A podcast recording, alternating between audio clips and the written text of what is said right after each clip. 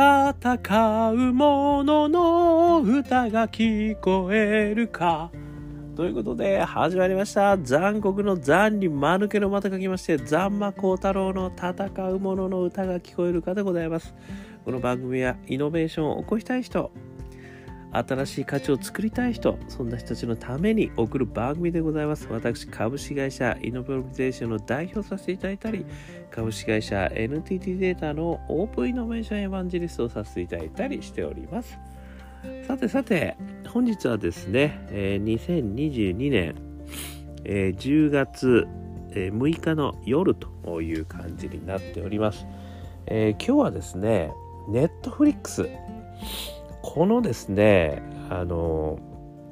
お話をさせていただきたいというふうに思っておりますね。ご存知私も大好きネットフリックスでございますけれどもこれがどのようなですねあの組織づくりもしくは組織風土を作ってきてたのかということがですねこう書かれているすごい面白い本がありまして、まあ、一時期めちゃくちゃ話題になったんですけどもノールールズですね、えー、第世界一自由な会社ネットフリックス、ねえー、電子書籍データ作成日が2020年。10月21日第1版。著者がですねリード・ヘイスティング、えー、エリン・メイヤーさんですね。で役者が土方奈美さん。発行者が白石健さん、えー、そして、えー、日経 BP 日経、日本経済新聞出版本部。さんがですねこう作られた、ね、本でございますけれどもめちゃくちゃこれ確か売れましたよねノールールズ。えー、これをですねちょっと改めて読ませていただいておりましてですねあの特にですね今日はイノベーター3つのフレームにおける仲間、えー、3つのフレームは1つ目がパッションですね。内なる思いから。どんなことがこう湧き出してくるのか。そしてそれに従って新しいことをやっていくんだねみたいな。そういったことがですねイノベーターはすごく強いよねっていう話。そして2つ目が仲間ですね。やっぱり所詮自分でできることは限られてますから、えー、いろんな人たちの力を、えー、いただきながらですね、えー、新しい価値を作っていくということですね。そしてそこからさらに大義ですね。これが生まれることによって、まあ、社会にどんな価値を提供するのかみたいな話がこう明確になってくるとですね非常にこうさらなる仲間が増えてきて、ね、俺も手伝いたいみたいなねことで大きな流れになっていくよねってこれがイノベーター3つのフレームという話をさせていただいてるんですけどその中でですねこのネットフリックスさんのノールールさんノールールスという本からは仲間づくりどうやってやるのかってことがですね私はまずはあの非常にこう心に刺さりました。なのでその部分ねもっとねいろんなこと言っていただいてすげえいい本なんですけどその仲間づくりのところですね一つすごくいい仕掛け作りをやられてるんでちょっと私びっくりしました。これを紹介させていただきます。それは何かというと貴族のシグナルということなんですよね。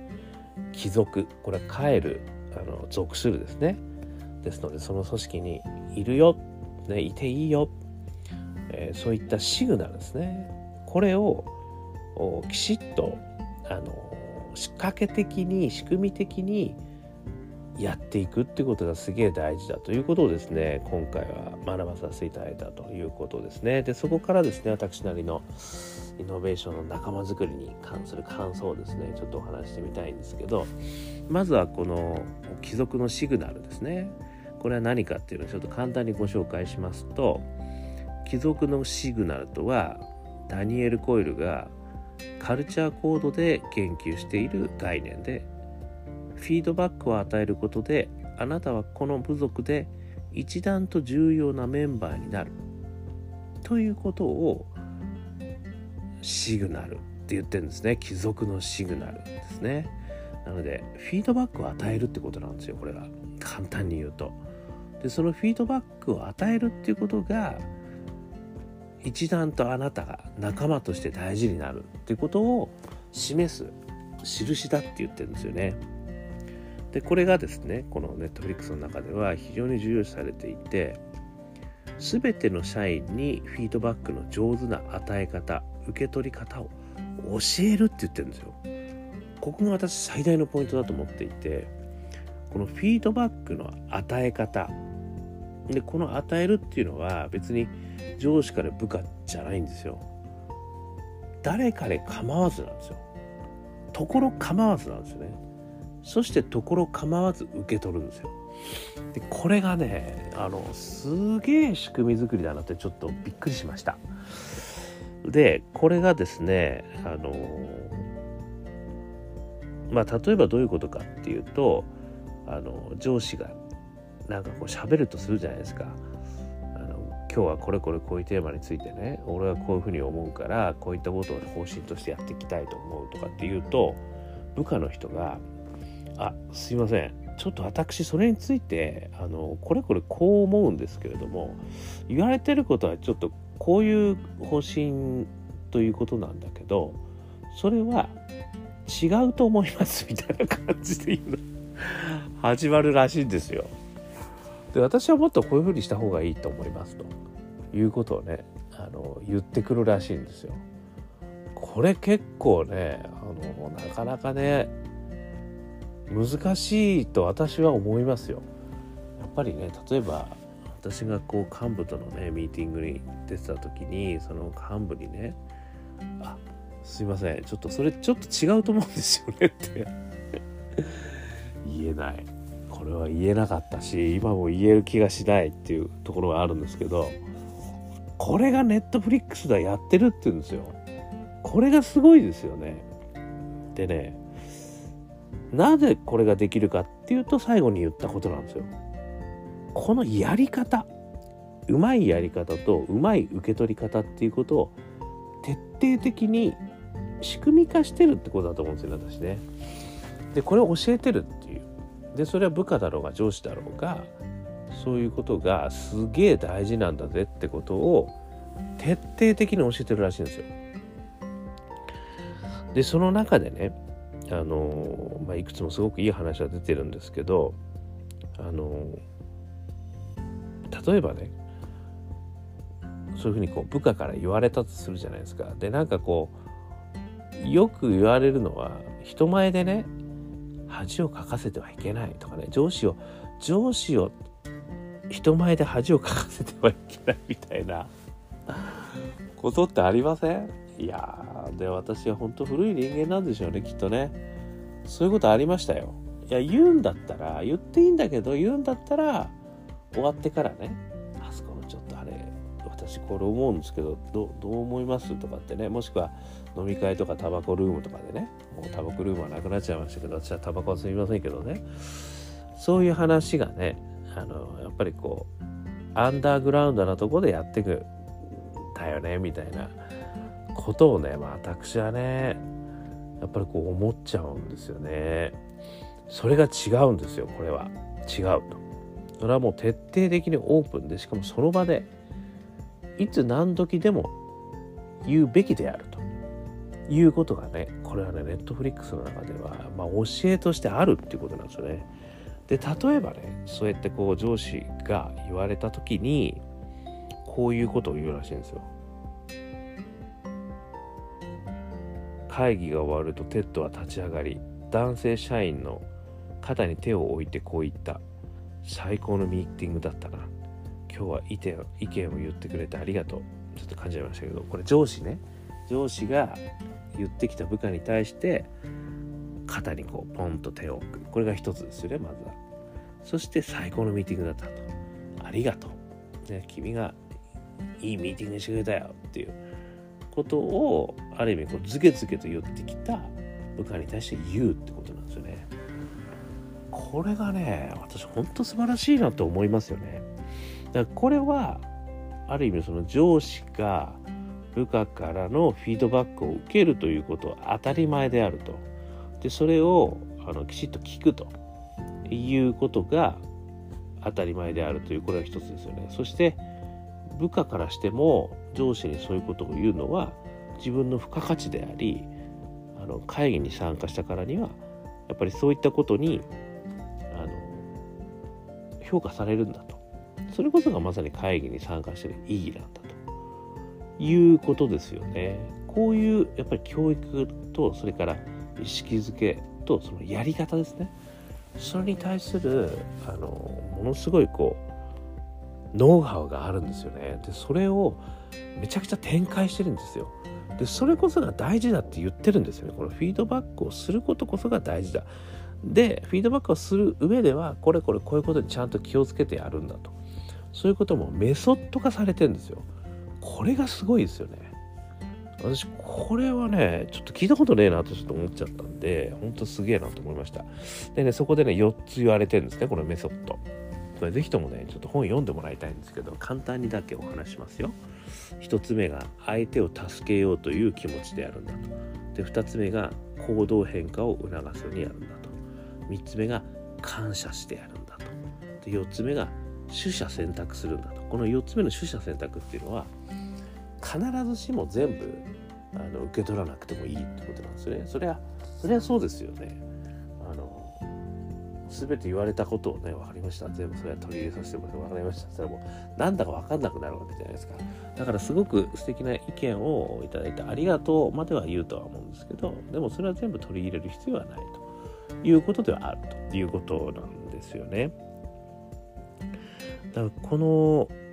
貴族のシグナルをですね、まあ、特にねやっぱこう上司から部下に言うってことはねフィードバックよくワンオンワンでねフィードバックするっていうことはよく言われてるじゃないですか。でよくねあの聞くと。っていう話を聞いてでそれに対してフィードバックしようとかっていう話でよく聞くんですけど部下から上司なんですよね。これもありだと。あとはまあ同僚ね。あのなんかこう場を場の空気がねなんかこうこれもね例で言ってたんですけど。なんかこう全然あのせっかくフィードバックしてくれてるのに聞く耳持たないで喋り続けてるような同僚がいてでそこになんちゃらっていう同僚が「ちょっと待て」と「あんたがあんたが今喋ってるのはねあの全然質問に答えてないよ」と。ちゃんとねあのこの会議もしくはいい方向に進めたいんだったら君はその質問に対する答えをねちゃんと言うべきだよねっていうってこともねこう場面としてあるんですよ。でそういった時に旗とプレゼンをしててこうねやっぱりこうなんかこう反対意見っていうかいろいろこう言われるとちょっとねムキになっちゃうこともあるじゃないですか。でちょっと最後まで言わせてくれよまずはみたいなね。なんかいろいろあるじゃないですかそういうのも。そうじゃないんだと。ちゃんと話を聞いた上ででそれに対してちゃんと答えていかないとあのいいやっぱりこの会議にならないよっていうことを言った時にはたと「あごめん」と。僕があのやろうとしたらこういうことなんだみたいなことを改めて言うとかね。答えていくとか。なんかねそういったあの議論の場になる、まあ、もしくは会議の場になるってことを目指してるってことらしいんですよね。これはねあのー、本当にあの何て言うんでしょう仲間とのこう絆っていうんですかねこれがねやっぱりめちゃくちゃ深まるんじゃないかと思ったんですよね。でここからね私があのいつも言っているあのパッションそして仲間そして大義でこれに結びつけていくとやっぱこう仲間の部分だと思うんですよね。でこの仲間が大事だって私が言ってるのはあの何もこう支え合う、ね、そのためだけにいるっていう意味じゃないですよね。でこう足りない部分を補い合うと。でもっと言えばスパイラルアップしていくと。ね、意見がそれ彼らがいることによって自分一人でやるよりもさらに大きくこういろんなスパイラルをこう持って価値が高まっていくっていうことを目指すための仲間なわけじゃないで。ですからそれはねあのいいねいいねみたいな言ってくれる仲間がいてもしょうがないってことですね。だそこにはあのフィードバックの嵐がね吹き荒れていると。でその中で意見交換がねやっぱり活発に行われていてそしてそこでさらなるスパイラルアップが行われるということがやっぱこう理想なわけですよね。でもなかなか特にね部下から上司ってこれ難しいですよね。いやなんかねだからそういったところがきちっとねこれできるかどうかっていうことが実はこのネットフリックスの中でも評価にもなるって言ってるんですよね。でそのある意味ねそれを悪用して使う人もいるってこともちょっと書かれてるんですよね。これジャークって言ってるんですけど確かにねなんかこうまあちょっとそこまでは書いてないですけどね出世争いとかねなんかの成果をね自分のために取りたいとかなんかいうのもあるかもしれないけどそういう邪悪なちょっとねことでこういうことも使えるじゃないですか。でもそれもあのきちっとね見極めるんだってことを言ってるんですよね。もちろんそういうことじゃいけないっていう話があってでそれに対してねやっぱりあのきちっとした指導があると。もしくはこうノウハウ化されてると。そういうふうに使うんじゃないと、でさっき言った4つ感謝する行動を促す相手を助けるという気持ちである、ね、やっぱこういったのがちゃんとあるかどうかってことが常日頃ですね教えとしてやっぱりこうノウハウ化されてるらしいんですよね。でそういうふうにあるべきだということをねきちっとあの受ける側も喋る側も学んだ上でこうやっていくってことなんですね。だこれはねやっぱり本当なかなかやっぱできないけどもすごく大事だなと思ったんですよね。で私がそのイノベーター3つのフレームの中で言う仲間っていうのは最初はねやっぱりベンチャーとしてあの補い合いながらねほら ACT わかんねえからあいつ入れちゃおうぜとかね財務わかんねえからあいつ入れちゃおうぜとかねいろいろそういうことでこう仲間作りはされてでこうねバーってこう揃っていくと思うんですけどでもそっからですよねそっからさらにその仲間が真の仲間。ねちょっとこんなことも言ってないけど。本当の仲間としてあの、まあ、認め合いそしてこう高め合う。っていう形になるためにはこれはお互い意識してフィードバックをし合うってことがいかに大事かってことですよね。でそのフィードバックもあのある意味ねきちっとしたフィードバックを返してあげるってこともすごく大事だっていうことですよね。だから「いやもうね最高だよ君」やっぱりねあの感動したとかね。なんかそんなフィードバックもあっていいと思うけど。でもちゃんとねいや僕思ったのはねやっぱりこういったところをねこういうふうにした方がねもっとさらにいいと思うんだよね。とかここはね実は俺が思ってることとは実は違っていてもっとこういうことがあった方がいいんじゃないかなとかね。言ったフィードバックをやっぱりきちっとねあのできるかどうかそれは立場に限らずですよね。でそれこそが付加価値であると。でまあ存在意義でもあると。言ったこの考え方そしてそのフィードバックをするというノウハウそしてこの貴族のシグナルをきちっと出すというこのメソッドですよね。これがねやっぱり確立できるかどうかってことが実はこの仲間まあある意味で仲間って言っちゃってますけどあのルフィみたいな感じになっちゃってるけど組織ですよねこれね。組織をねやっぱりうまく回すためにはそういうのがやっぱり必要なんだなっていうのがねすげえよく思ったということですね。でこれネットフリックスはねすごいんですよ。やっぱりねそういうことができない人はねあのそれ相応の退職金を払ってやめていただくとか。結構すごいことできるんですよね。またそこまでできるっていうのは本当すげえなというふうにもちょっと思ったりもするんですけどももうそういうとこにもね学びがもうちょっと溢れすぎててすげえ本なんですけどあのまずはねちょっと私この貴族のシグナルこれについてねこの仲間をさらにこう素敵な仲間にしていくためのきな秘密なんじゃねえかなと思ったんですよね。これはだから別にベンチャーとかねあの会社に限らないですよ多分。もしかしたらやっぱり家族とかでもねあの仲間内のねなんかこう友達バンドサークル研究ゼミなんかねいろんなことの中でこれはまあ生きる上での必殺ノウハウなのかもしれませんねこれ。で例えばなんかねやっぱりその組織の中にこう属してなければいやそういう教育をされた人と教育をされてない人もね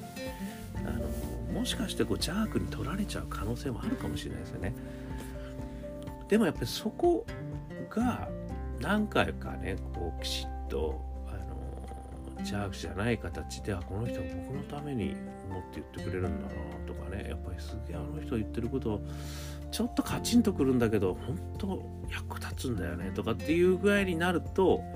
また素敵なねあの関係性が生まれますよねきっとね。なんかそんなことも意識して日々やっていくとあのちょっとこうイノベーティブなあの仲間づくりもしくは仲間体験、ね、人間関係まあそんなところでねなんか育つことができんじゃねえかなっていうところまでですねちょっと私は思いました。ということで、えー、よかったらこのノールールズノールールズえー、ネットフリックスのね世界一自由な会社これすごく面白い本ですよ。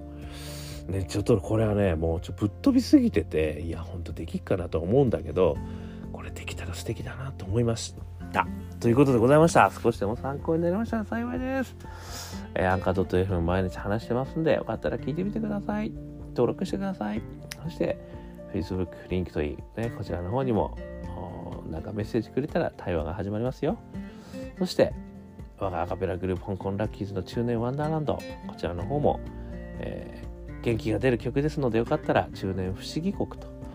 えー、検索していただくとストリーミングサイト出てきますよ。そして最後に一人でもオープンイノベイノベーションができる一人からでもイノベーションができるそんなことを書いた本オープンイノベーション21の秘密薄いですけれども中身濃い本です1時間ぐらいで読めちゃうかもしれない。ということで、よかったら電子書籍、リアルの書籍見てみてください。ということで、今日も聴いていただきましてどうもありがとうございました。それでは皆様頑張りましょう。また明日